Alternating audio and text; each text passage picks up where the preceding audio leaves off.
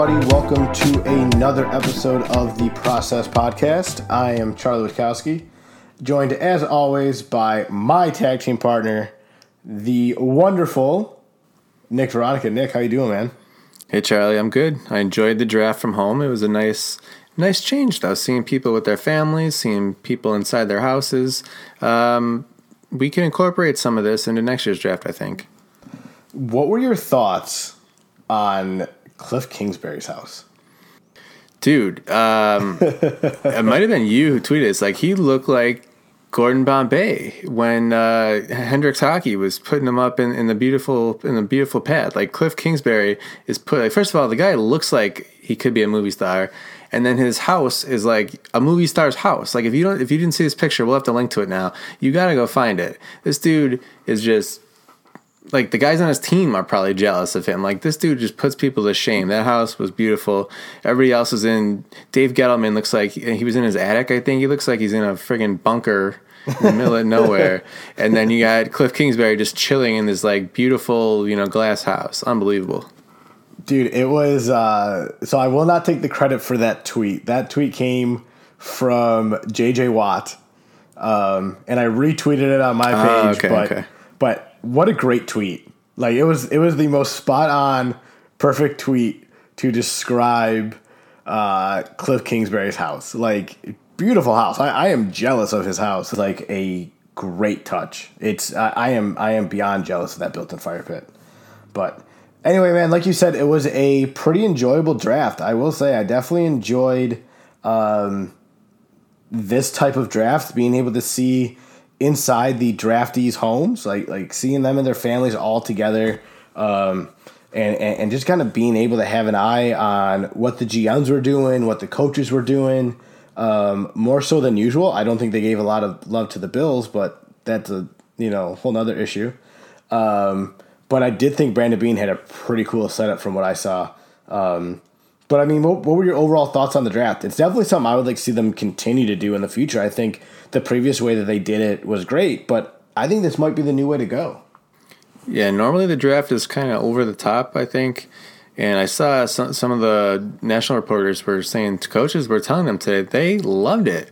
They didn't, they got to A, see their families, which is like, sounds normal, but for guys like they study film and meet players for so many hours every spring, like they got to a be with their families more, both on draft day and just the process leading up to this. They got to wear shorts. One one of the coaches said he got to wear shorts instead of a, a shirt and tie because you normally you're in the room with the owner and some big sponsors and everything show up. Um, they loved it. I, I, thought it was pretty cool seeing the the cameras from inside some of the draftees' houses. Um, yeah, good good stuff. I don't know that we need to uh, bring everybody to Vegas and put them on a boat. That was kind of weird. No, I I thought it would have been cool to see, but I this was definitely just a cool way to do it. But they need to find a way if they do this again next next time to uh, keep Goodell awake for the entire draft. the M and M, he was crushing M and M's. I respected it.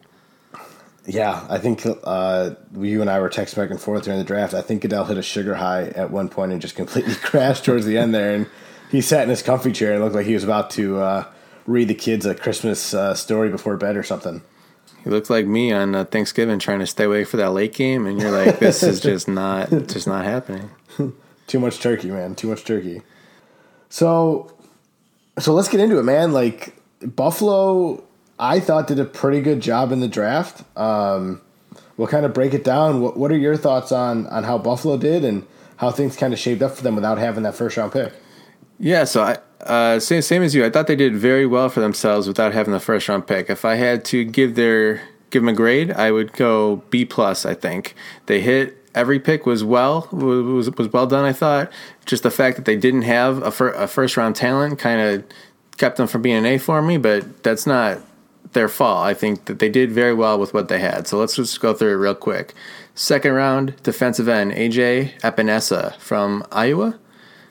Third round, running back, Zach Moss from Utah. Fourth round, receiver, Gabriel Davis from Central Florida. Fifth round, quarterback, Jake Fromm from Georgia. Sixth round, wide receiver, Isaiah Hodgins from Oregon State. Also, sixth round kicker Tyler Bass from Georgia Southern, and seventh round cornerback Dane Jackson from Pittsburgh. They hit most of their needs. I was a little surprised they didn't draft any offensive linemen.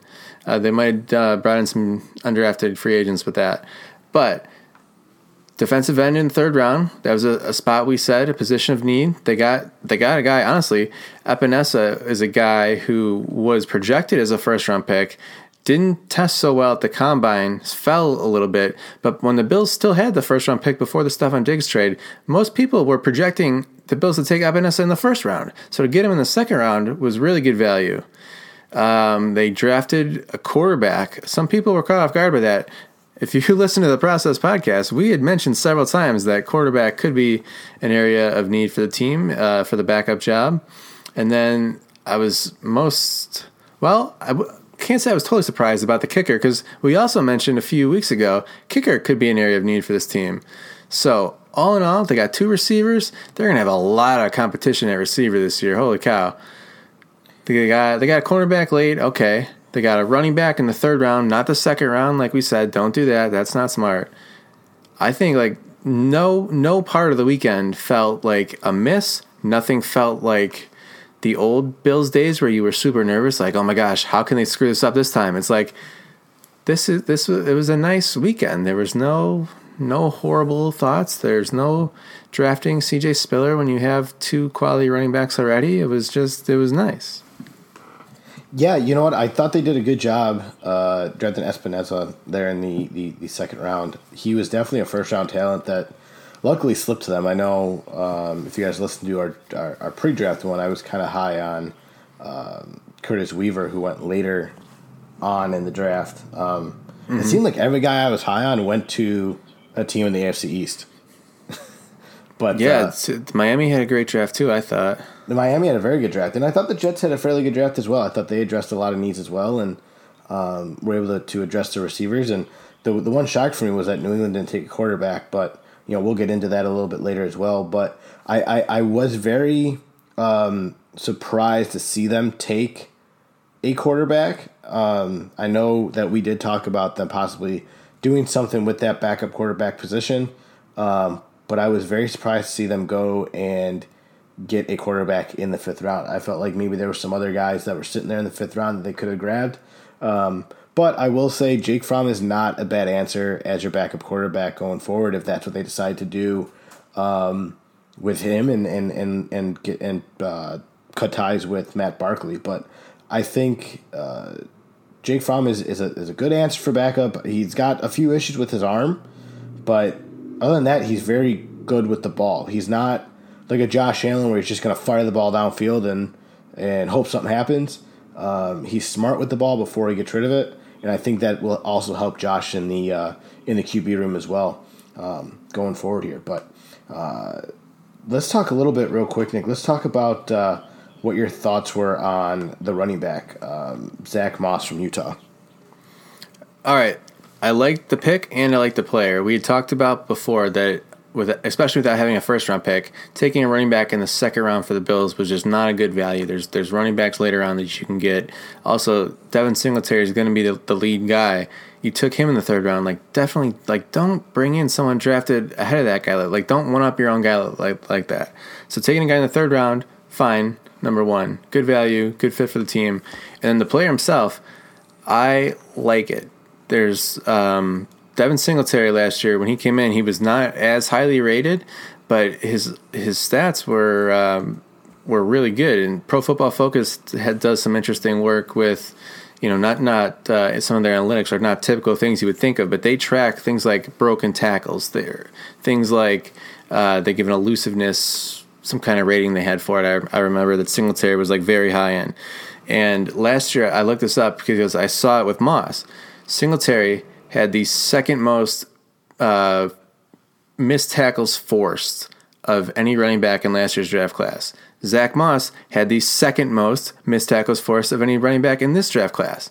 So the Bills, they seem to understand that shiftiness is is much more important in, running backs this is uh, than it used to be. So you don't need the big bruiser like you used to think, like Frank Gore.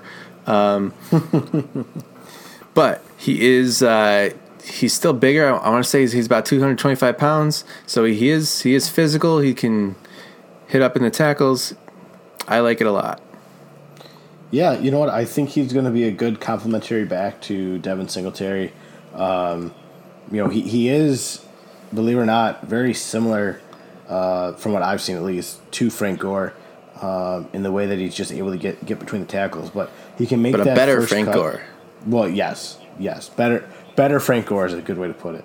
Yeah. Um, by, by the way, Frank Gore had a great career, so I don't mean to like dump on the guy, but no, like but but, but at this at this stage Frank of their careers, I guess you could say, right? He's a, he's yeah. a better Frank yeah, Gore at this stage, right? Um, so I think he'll be be a good number two back. Uh, the one one thing that kind of uh, I, guess, I guess the one negative that you could really say, not to really be that guy, but uh, his his speed, he he has no problem getting away after that first cut, but he's not a big home run uh, speedster runner, and and neither is Devin Singletary though. But I, I don't really need a running back. I don't know about you. I don't need a running back that's going to take it to the house from 95 yards. Um, I just need a guy that's going to get out there and pick up the big first downs and and and uh, pick up the touchdowns in the red zone. And, You know, inside the 20. If you can have a guy that can make that first cut and get 20 yards in the end zone, I'm fine with that. I don't, I don't know how you feel on that, but that's definitely uh, definitely not a negative too much. But um, yeah, I saw an interesting stat here on that. Speaking of his speed, his 40 yard dash time was 4.65 seconds, which is incredible for like most of us, but for a running back in this draft class, that only ranked in the 36th percentile.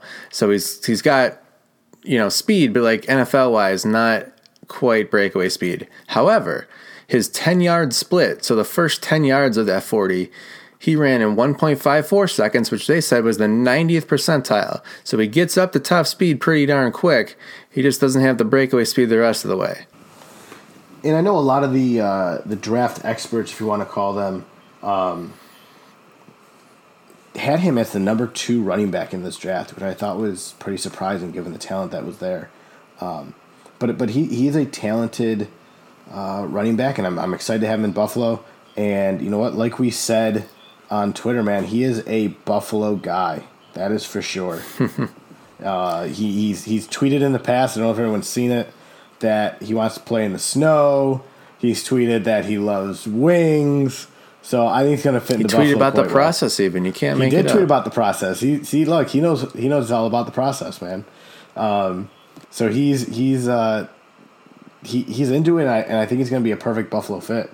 Um, just going down the list here, Nick. I know we won't spend a lot of time on these, but Buffalo then took in the fourth round with no third round pick. They took, or sorry, with uh, with, with, with, with the fourth round pick, they took Gabriel Davis. Um, what what are your thoughts on Gabriel Davis? He's out of UCF. Um, I will say, shame on the Bills. They did credit him with a national championship uh, as one of his accolades. I'm like, okay, but we won't get into that on this podcast, but maybe on another one don't believe UCF ever won a national championship. But come out, they bring in a receiver that at this point is going to battle for that number four receiver position. Um, and they even brought in while we're while we're on Gabriel Davis. Let's talk about both of them. Talk about Gabriel Davis. Talk about Isaiah Hodgins. They're both going to step into an offense that, in my opinion, is going to put a guy like a uh, uh, uh, Robert Foster and some of the other guys on that wide receiver corps at a risk of possibly not making this team. Yep, I definitely agree with that. The both these guys that they took, both receivers, to me, these are moves you make when you already have a 10 win team and you already have a top three receivers. Like these guys are, I don't want to say gadgets, but they're, they're specific weapons that should be used in specific ways. Neither of these guys, you're not going to put them out there 70% of the snaps and say, like, do everything. So Gabriel Davis was the fourth round pick. He's 6'2, 216, ran a 4.54. PFF, and I know that Bills fans have heard this before about players. Uh, PFF called him a quote massive project, but keep in mind, this is he, he's not going to be a full complete wide receiver who does everything. PFF says he had a very limited route tree. He only ran hitches, slants, posts, goes, and double moves, which is not a diverse route tree. 84% of his yards came on those five routes. However, the Bills like they don't need this guy to, to do everything. They have Diggs, they have Brown, they have Beasley. This guy can literally go on the field and when he's out there, the defense says, Whoa, we gotta take care of this guy because he's dangerous on this one thing that he does great, okay? He doesn't do everything well, but he does one thing good. You put him on the field, he's gonna probably gonna go hit you for a double move and try to beat you that way, you, you got to account for the guy. So basically, he feels like just an extra weapon that you, you you take because you're good, because you don't have any glaring holes, and you build from there. So I like it. And I'm not looking for him to beat anybody deep, really, either. You know, um, like you said, he's a guy that, that that's really good at those short routes, those short intermediate routes. And I'm fine with that. I'm fine with having that guy come underneath. I felt like too many times last year we saw this offense trying to take too many shots deep and they'd send everybody everybody deep and they never had that one guy that was open underneath. Every now and then, yes, I will say Cole Beasley was open underneath. Go back and watch the tape and you can just simply see that Josh Allen missed Beasley is open all but, the time. He's incredible. But Cole Beasley's five foot eight. This guy's six foot two. I think Josh is gonna have a little easier time seeing a six foot two wide receiver runner. I hope run around out there, you know, open somewhere in the middle of the field or, or along the sideline than what he might be able to see with Beasley. But um, that aside, I, I again, I'm okay with not having a guy that's gonna gonna burn you down the field. I'm totally fine with having a guy that's gonna be able to step in and beat you on those quick routes and maybe pick up five, six yards and just help move those chains as, you, as you're going along. Here. Sure. And then uh, that was the fourth round. In the sixth round, they took Isaiah Hodgins. So this guy is six foot four, and PFF says this guy has quote the best hands in the draft class of any player, the best hands. So why is he available in the sixth round? He's not that fast. But he can catch, he makes contested catches. His highlights are very impressive. Everyone's highlights are impressive. I was impressed watching this guy. Again, not a complete guy. Other teams pay, he was drafted 207th overall. Like people didn't want him for some reasons, but he's a piece you can take. You're getting weapons for your offense, so I have no no issues with it. Yeah, man. I mean, he's another guy. He's bringing size, you know, to the table at this point. He's going to bring some size into training camp, um, and he's going to be able to battle for a roster spot. And I think if he can do a little bit, obviously a little bit more than everybody else, I think he's going to earn himself a spot uh, on this roster going into the season. Um, I th- I think personally, Buffalo's going to keep six of the receivers that they currently have, um, but again, he's another guy that I feel like can make a name for himself and take that big step forward and uh, hey, having a guy that that they say can literally catch everything is not a bad guy to have on your team either. Not at all. So, all right, talk to me. Jake Fromm, quarterback, comes across Man. your phone. What are you thinking? So I think I texted you right away as soon as it happened, and I'm like, uh, really? um, my first thought on the whole Jake Fromm thing was okay, wait, you're taking Jake Fromm, like you're taking him in the fifth round. I thought maybe they could have gotten him later undrafted, but um, you know he he slipped, and I think had this been a draft where um, teams were able to work out players and meet players and bring players in, I think Fromm goes much earlier in the draft than what he did. But because everything was done the way that it was under these special circumstances, I think that caused um, a lot of guys to drop, and not not just Fromm, but I think even if you look at uh, the first two guys that Buffalo took, I think both those guys were first round, early second round talents, and both those guys slipped to Buffalo, you know, respectfully in the second and third rounds. So Fromm, kind of same thing. Once the the top quarterbacks went off, obviously we knew there was a little bit of a dip between, um, you know, Jordan Love and the next guy. Um, but at the end of the day, like you and I both said, Buffalo ended up addressing that backup quarterback need. And Jake Fromm's not a bad guy to have in your locker room. He's he knows how to win. He won a lot of games at Georgia. Uh, you know, he came in for an injured Jacob Eason, who actually went before him in the draft of all things. Um, but that's how he got his start in Georgia. He's a good guy, good down to earth, good Christian guy who I, I, I think you know McDermott's really gonna like. But um, you know, he's from right here, right right down the road from me, not too far, about about a good hour south of me. Um, so I, I've been hearing a lot of him on our local news, seeing a lot of him. So it's excited to see him him, him be a Buffalo Bill. Tom Pelissero from NFL Network tweeted that scouts think Fromm can be quote an elite backup for a fifth round pick. That sounds great. So the reason he's available in the fifth round is because his arm's not that good for the, for NFL level, which is kind of like a little scary. But when you think about it, he's basically a game, hopefully a game manager. He's a fifth round pick. It's pretty late. He was literally drafted like four picks before where they got Nathan Peterman. Like you don't throw guys like this in to just start. Sean McDermott, like these guys are, are, you know, career backups most of the time who like hope to just carve out a nice career. I saw this quote from on Jake Fromm though. The reason like he was talked up so much, coaches love this guy. Uh, high-ranking scout, according to NFL.com, quote, Jake has probably the best makeup and character of anybody literally in the entire draft. He's an awesome dude. His teammates love him. He direct quote, he works his balls off. He's as self he's as self-made as they come. He's just not very talented. Seems like a good guy to have yeah. in the locker room, and we've talked about it. Josh Allen has a higher risk of injury than most other quarterbacks. Nothing wrong with adding to the quarterback room.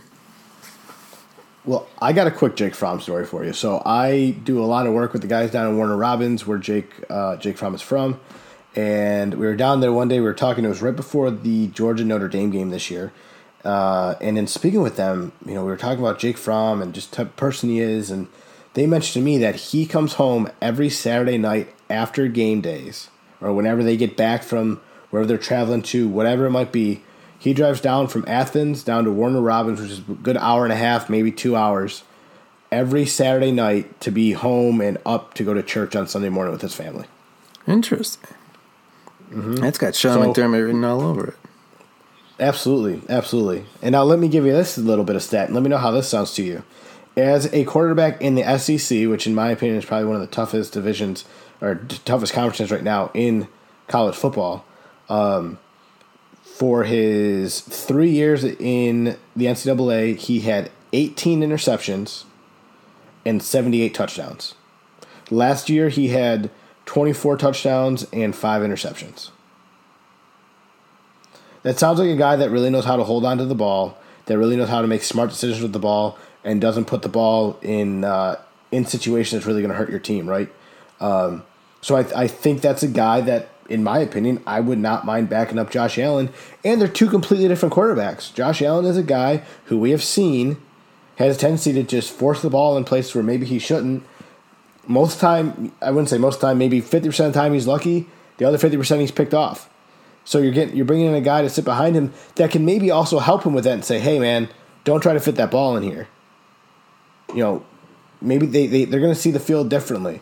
Um, so hopefully Jake Fromm is a guy that can come in and help uh, Josh Allen clean up those turnovers as well, much like how uh, you know Brian Daboll was helping him do towards the end of the season last year, uh, and how Matt Barkley has kind of been a big help to him as well in that QB room. Right. Bottom line, the Bills didn't have a ton of needs entering this draft. You're you're just bulletproofing. You're getting insurance policies. If anything happens to Josh Allen, now they got two guys there instead of just Matt Barkley. Like you, you just feel better about that situation having a high character guy there. Like that's all it is. And by the way, great Twitter name, Jake from State Farm. Love it.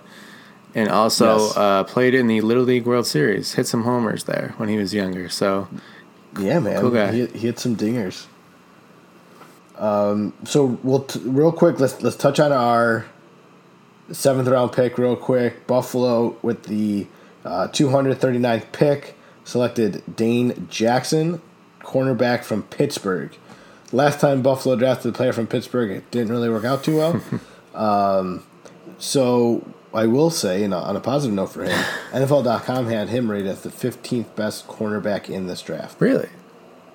I did not yes. see that. And I and I know that a lot of scouts were fairly high on him, and they had a had a fairly good uh, thought process on him. I, I think he was another guy that, unfortunately, with the way this draft process was done, uh, he just didn't get as much attention as maybe what he should, and and he he slipped a little bit.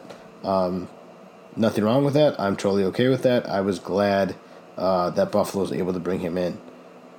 Um, and I, I, think he'll be a good addition to uh, to that defensive back team and I'll be curious to see what happens on you know with the guys they brought in last year and and and what their plan is going forward. Maybe he's a guy that you throw on the practice squad for a little bit and and let him continue to learn your system and see what he can do. But I think they got some good value there in the seventh round. I was trying to find the tweet before. Uh, CBS Sports is Chris Trapasso, who's actually from Western New York.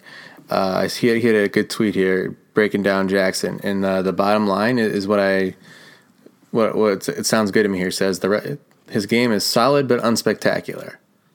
For a seventh round pick, I like it. That's all I need. That's all I need, and I'm happy with that. Um, yeah, I, I, I'm I'm all around. I'm happy with the draft. I would definitely, without having a first round pick, I think they addressed their biggest needs early, and that allowed them later in the draft to be able to go out and just draft to fill competition roles, draft to fill guys that are, um, um, you know, maybe not needing to step in right away, but they can come in and learn your system and grow in your system, and you can kind of breed them to play Buffalo Bills football at that point. Um, one guy we didn't touch on, and we don't need to touch on him long, was the kicker uh, that Buffalo drafted there in the sixth round, Tyler Bass from Georgia Southern. All I'll say, Nick, and I'll let you say whatever you want to say after that. But this kid is the Josh Allen of kickers. Explain what he you mean by that. kick the ball over the mountains. Yeah, uh, he seems to have a big a big leg. I know his college stats. He was not asked to kick from very far. I think his college long was fifty, which is a little concerning when you say that. But he, he was a guy who was uh, supposedly had a very good performance at the Senior Bowl, and he's supposed to have a really big leg. So I know um, toward the end of the year they definitely did not seem to trust Hauschka for any long kicks at all. I think he was one for six last year on kicks 49 yards or longer. I think we looked that up. Um, yeah, it's basically it feels like it's gonna be a camp battle to me. If there's a camp, whoever who like the better camp is gonna win. They like the younger guy. He's got a big leg. Maybe Hauschka's been nursing an injury and he's gonna be better. I don't know, but bottom line, they brought in competition. The position needs to be better. Somebody's gonna win the job. Hopefully, someone performs very well.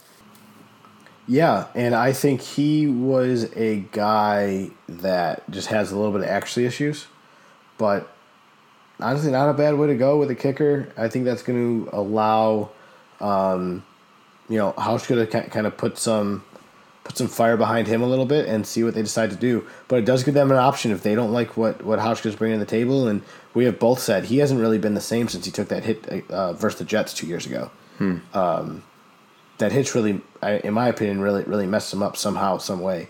Um, and he wasn't all that confident last year. So I'll be curious to see what what they decide to do with these um, quarterbacks going going for, or with these kickers going forward here. But um, uh, one of one guy from ESPN did say that he spoke to Tyler Bass yesterday, and Tyler Bass says that he believes he's good from sixty to sixty five yards and he did hit a wind assisted 70 yarder the other day. So this guy, he just has a big leg, man. If he can keep his actually under control, I think. Uh, yeah, just just makes me wonder why his college team wouldn't send him out for anything longer. I don't know, man. I mean, he went to Georgia Southern. I don't. I mean, there's not a lot of wind down here in Georgia mm-hmm. unless we're getting tornadoes. True. but the guy's got a leg, so yeah, we'll see what happens. We're gonna get to fan, uh, re- listener questions in one second. Before that, just give me your your wrap up thought here on the draft. What should people think? I think that everyone should kind of think that Buffalo did very good. I, again, they addressed their needs early. They did what they needed to do. Um, we've said early on they needed to get an edge guy. They got the edge guy. Um, you know, in some depends who you looked at, but uh, uh, we got the number. Buffalo got the number two edge guy in the draft. Um, he's just another guy that was able to fall. So I, I, don't think people need to overthink that pick. Um, and all in all, I, I think they brought in a lot of good competition to go into a possible training camp if there is one. Um, but they did a very good job of addressing their needs and uh, drafting depth and drafting uh, players to help create a lot of competition.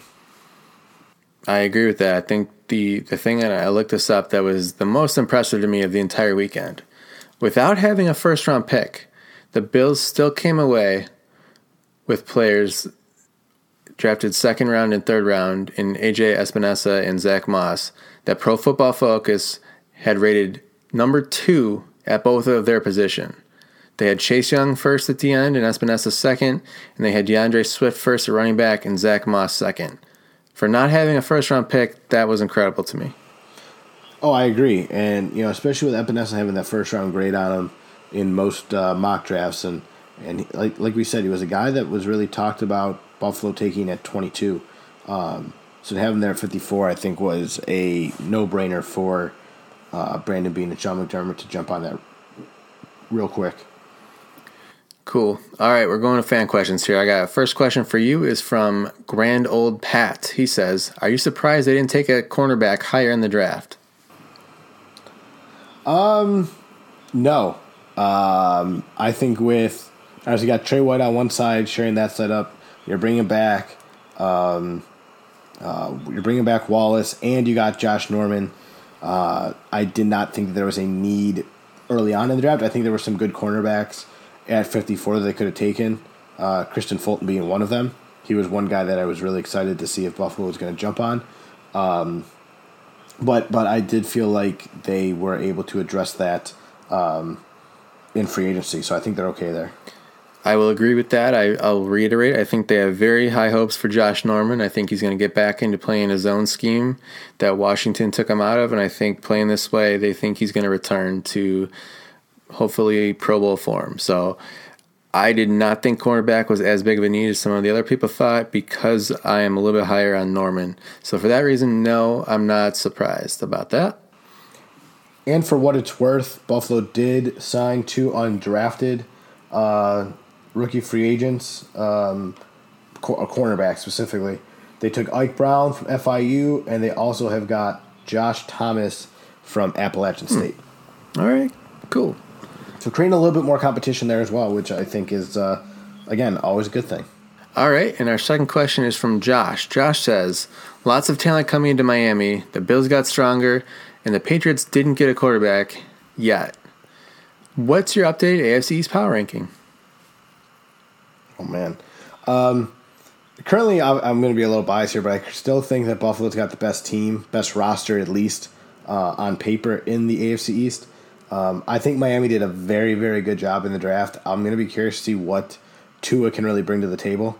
Um, you know, I, I think Tua is a good quarterback. Um, just how good is, is is meant to be seen, and, and see how his hips hold up, and and all of that playing against um, you know pro guys and getting hit by a guy like uh, like Ed Oliver. Um, but I, I think Miami had a very good draft. I think the Jets also had a very good draft. Um, some of New England's picks kind of questioned me, but uh, they did take my guy Kyle Dugger in the in the second round, uh, who I was. If you listened to our last podcast, I was a big fan of. Um, so seeing them take take Dugger kind of kind of sucked, but I think New England did a good job as well of addressing their needs on the defensive side of the ball, and I think this year New England's going to go with an approach of, uh, you know, let our defense try to win us some games and you know run with, with whatever quarterback they, they currently have on the roster. Um, but I will definitely say the Bills are still on paper the best team um, in the AFC East. But I would definitely put Miami or uh, the Jets second. Miami's a close third, and New England's just lost too many players. I feel like this offseason um, to really be at the top. But I feel like Bill Belichick's going to find a way to get those guys together. Yeah, I, I'm never going to write off the Patriots until they're officially eliminated. So, especially with, with the playoffs going to seven teams this year, I, I think the Patriots are still sort of sneaky for that. They got they got to get a quarterback. I don't I don't know if that was really the plan they wanted to, to go with this weekend. Is not getting anyone. And I still think Cam Newton could end up there, but for right now, definitely Buffalo. You have to think is number one. Number two is tough. Miami brought in a lot of good free agents. They had a really good draft. I think it's going to take them a little bit to put it all together. I think next year they're going to be a lot more threatening than this year.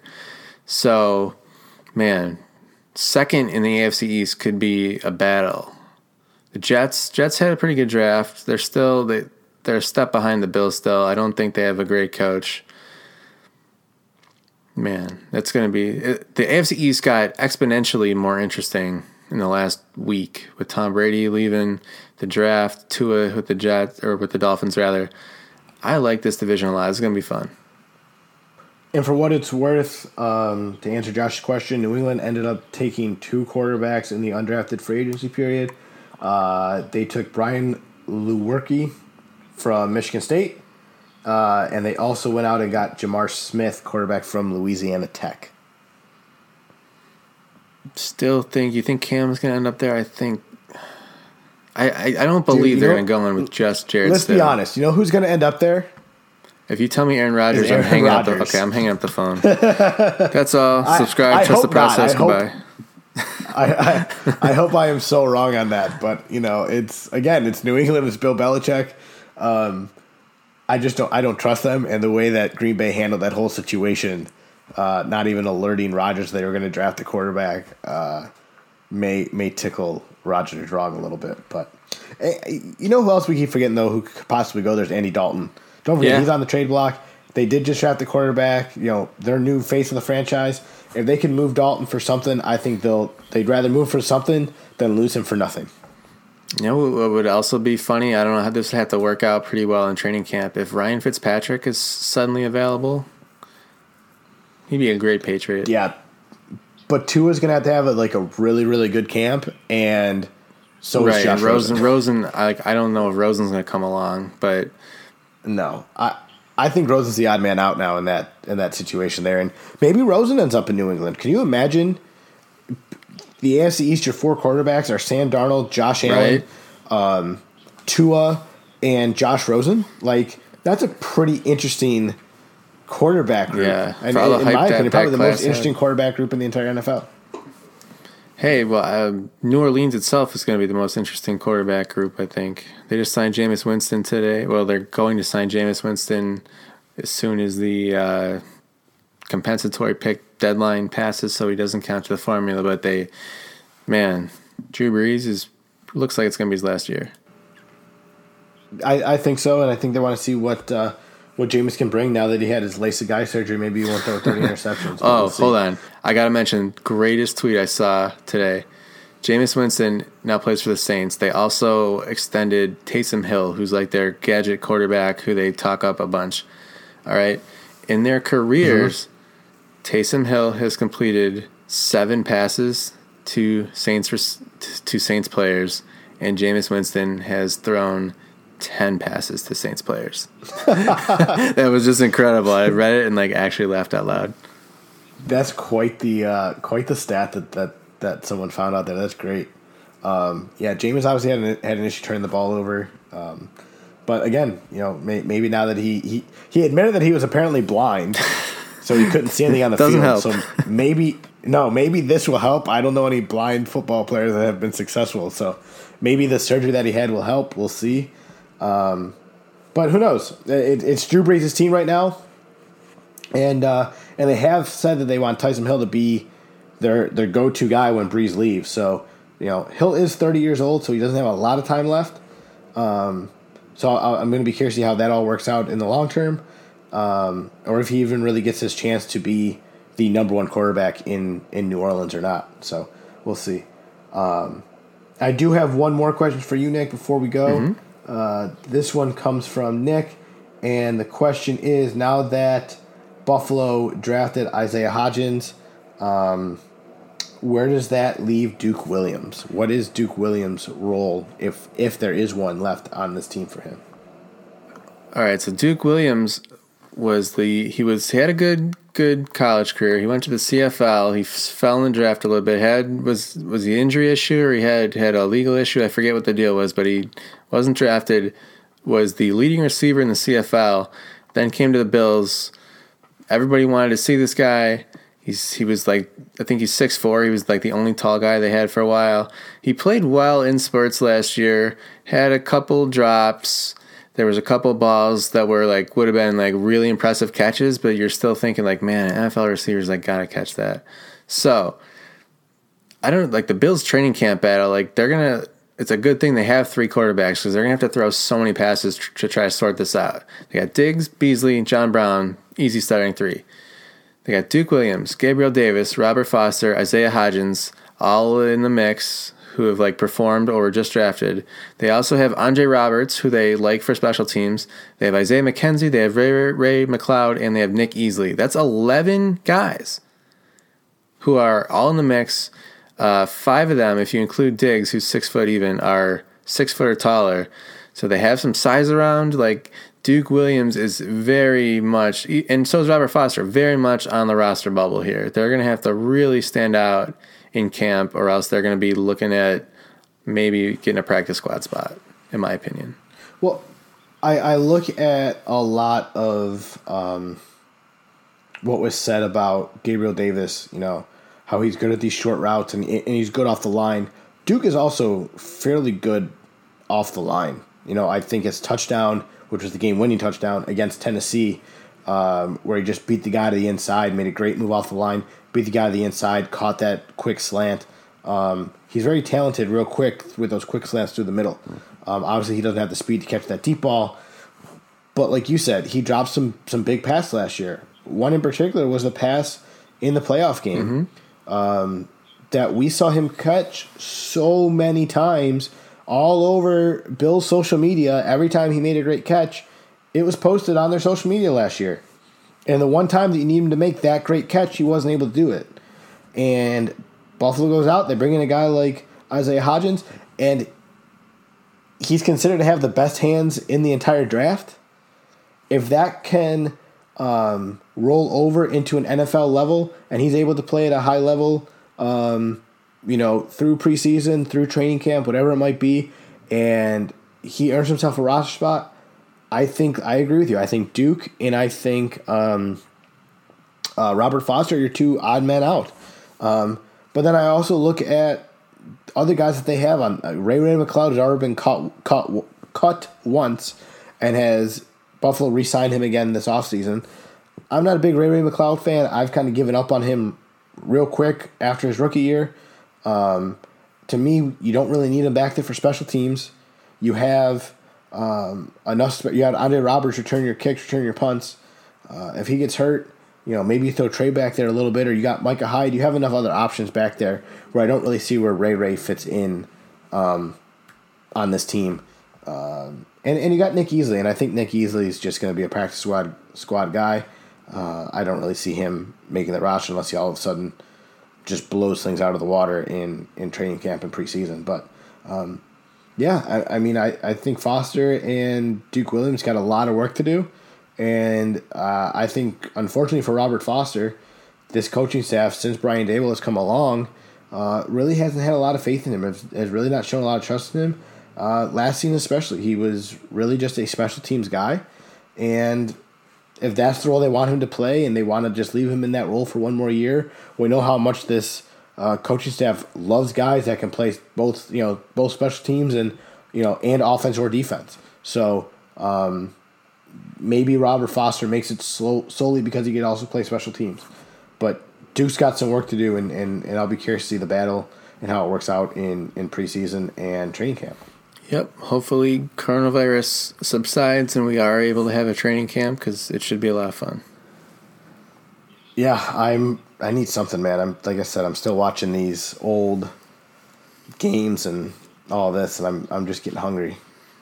Oh man, speaking of coronavirus, um, a possible quarantine fallout. Did you see who got divorced today? I saw that uh, my wife actually told me because she is a big Kristin Cavallari fan. Um, that Jay Cutler and Kristin Cavallari have gotten divorced, which is weird because they were just stranded in the Bahamas for like a month during this quarantine.